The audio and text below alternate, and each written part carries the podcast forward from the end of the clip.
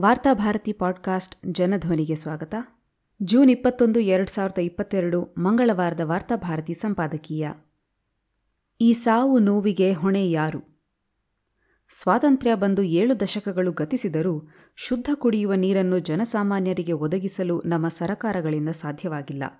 ಕಲುಷಿತ ನೀರು ಕುಡಿದು ಸಾವಿಗೀಡಾಗುವ ಮತ್ತು ಆಸ್ಪತ್ರೆಗಳನ್ನು ಸೇರಿ ಚಿಕಿತ್ಸೆ ಪಡೆಯುವ ಘಟನೆಗಳು ಸಂಭವಿಸುತ್ತಲೇ ಇವೆ.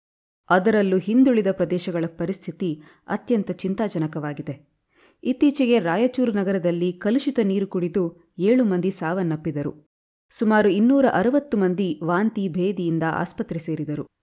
ಅಷ್ಟೇ ಅಲ್ಲ, ಒಂದು ಸಾವಿರಕ್ಕೂ ಹೆಚ್ಚು ಜನ ಹೊರರೋಗಿಗಳ ವಿಭಾಗದಲ್ಲಿ ಔಷಧೋಪಚಾರ ಪಡೆಯುತ್ತಿದ್ದಾರೆ. ಇದಕ್ಕೆಲ್ಲ ರಾಯಚೂರು ನಗರ ಪಾಲಿಕೆ ಪೂರೈಸುವ ಮಲಿನ ನೀರು ಕಾರಣ ಎಂಬ ಸಂಗತಿ ಬೆಳಕಿಗೆ ಬಂದಿದೆ. ರಾಯಚೂರಿನಲ್ಲಿ ಕೆರೆಗಳಿಂದ ನೀರನ್ನು ಓವರ್ಹೆಡ್ ಟ್ಯಾಂಕ್ಗಳಲ್ಲಿ ಸಂಗ್ರಹಿಸಿ ನಾಗರಿಕರಿಗೆ ಕುಡಿಯಲು ಪೂರೈಸಲಾಗುತ್ತಿದೆ. ಈ ನೀರನ್ನು ಕುಡಿದು ಜನ ಸಾವಿಗೀಡಾಗುತ್ತಿದ್ದಾರೆ. ಇದು ನಾಗರಿಕರ ಸ್ವಾಸ್ಥ್ಯದ ಬಗ್ಗೆ ಸ್ಥಳೀಯ ನಗರ ಪಾಲಿಕೆಯ ನಿರ್ಲಕ್ಷ್ಯಕ್ಕೆ ಉದಾಹರಣೆಯಾಗಿದೆ. ಜನರಿಗೆ ನೀರನ್ನು ಪೂರೈಸುವ ಓವರ್ಹೆಡ್ ಟ್ಯಾಂಕ್ಗಳನ್ನು ಕಳೆದ ಇಪ್ಪತ್ತು ವರ್ಷಗಳಿಂದ ಸ್ವಚ್ಛಗೊಳಿಸಿಲ್ಲ. ಇದರಿಂದಾಗಿ ಈ ದುರಂತ ಸಂಭವಿಸಿದೆ. ಇದು ಕ್ರಿಮಿನಲ್ ಅಪರಾಧವೆಂದರೆ ಅತಿಶಯೋಕ್ತಿಯಲ್ಲ. ಸುಮಾರು ಮೂರು ಲಕ್ಷಕ್ಕೂ ಹೆಚ್ಚು ಜನಸಂಖ್ಯೆ ಹೊಂದಿರುವ ರಾಯಚೂರು ನಗರದ ದಕ್ಷಿಣಕ್ಕೆ ತುಂಗಭದ್ರಾ ನದಿ ಮತ್ತು ಉತ್ತರಕ್ಕೆ ಕೃಷ್ಣಾ ನದಿಗಳು ಹರಿಯುತ್ತವೆ. ಕೃಷ್ಣಾ ನದಿಯಿಂದ ಇಪ್ಪತ್ತೊಂದು ವಾರ್ಡ್ಗಳಿಗೆ ಮತ್ತು ತುಂಗಭದ್ರಾ ನದಿಯಿಂದ ಹದಿನಾಲ್ಕು ವಾರ್ಡ್ಗಳಿಗೆ ಕುಡಿಯುವ ನೀರನ್ನು ಪೂರೈಸಲಾಗುತ್ತದೆ. ತುಂಗಭದ್ರಾ ನದಿಯ ನೀರನ್ನು ಕಾಲುವೆ ಮೂಲಕ ರಾಮಪುರ ಕೆರೆಗೆ ತುಂಬಿಸಿ ಅಲ್ಲಿರುವ ಎರಡು ಶುದ್ಧೀಕರಣ ಘಟಕಗಳ ಮೂಲಕ ಮನೆ ಮನೆಗೆ ಪೂರೈಸಲಾಗುತ್ತದೆ. ಆದರೆ ಈ ಶುದ್ಧೀಕರಣ ಘಟಕಗಳ ಹಳೆಯ ಘಟಕವನ್ನು ಕಳೆದ ಹತ್ತು ವರ್ಷಗಳಿಂದ ಸ್ವಚ್ಛಗೊಳಿಸಿರಲಿಲ್ಲ. ಹೀಗಾಗಿ ಅಲ್ಲಿ ಸುಮಾರು ಹತ್ತು ಅಡಿಗಳಷ್ಟು ಹೂಳು ತುಂಬಿಕೊಂಡಿತ್ತು.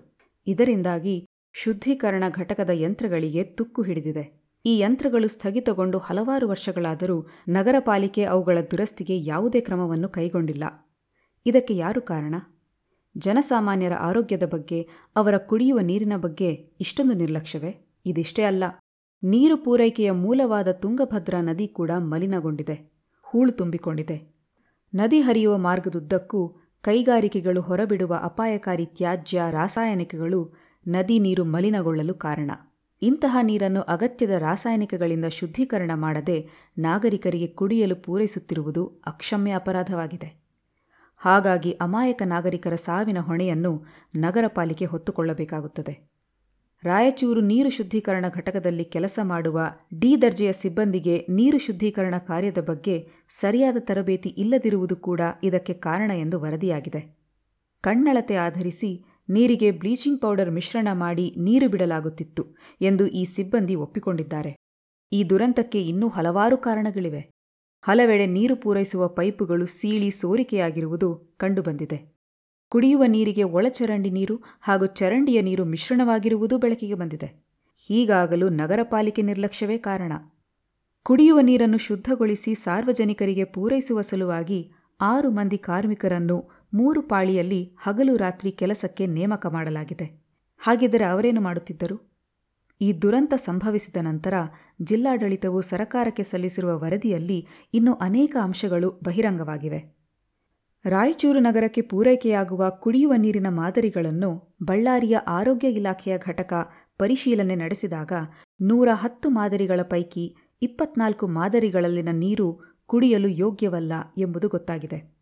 ಇದರರ್ಥ, ಇದು ಮಾನವ ನಿರ್ಮಿತ ದುರಂತವಲ್ಲದೆ ಬೇರೇನೂ ಅಲ್ಲ.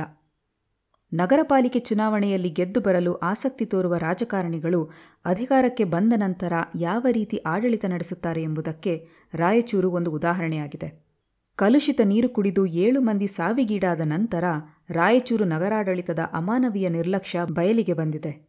ಈ ದುರಂತ ಸಂಭವಿಸಿದ ನಂತರ ನಿದ್ದೆಯಿಂದ ಎಚ್ಚೆತ್ತ ರಾಯಚೂರು ನಗರಾಡಳಿತ ರಾಮಪುರ ನೀರು ಶುದ್ಧೀಕರಣ ಘಟಕದ ಹೂಳನ್ನು ತೆಗೆಯಲು ಮುಂದಾಗಿದೆ. ಈ ನಿರ್ಲಕ್ಷ್ಯಕ್ಕೆ ಕಾರಣವಾದ ಸಿಬ್ಬಂದಿಯ ಮೇಲೆ ಕ್ರಮ ಕೈಗೊಂಡಿದೆ. ಮನೆ ಮನೆಗೆ ಹೋಗಿ ಸಮೀಕ್ಷೆ ನಡೆಸಿ ನೀರು ಶುದ್ಧೀಕರಣ ರಾಸಾಯನಿಕವನ್ನು ಉಚಿತವಾಗಿ ವಿತರಣೆ ಮಾಡಿದೆ.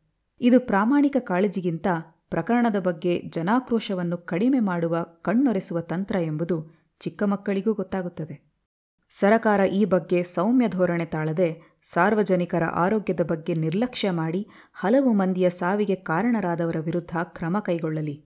ಮುಂದೆ ಎಲ್ಲಿಯೂ ಇಂತಹ ಘಟನೆ ನಡೆಯದಂತೆ ಎಚ್ಚರ ವಹಿಸಲಿ.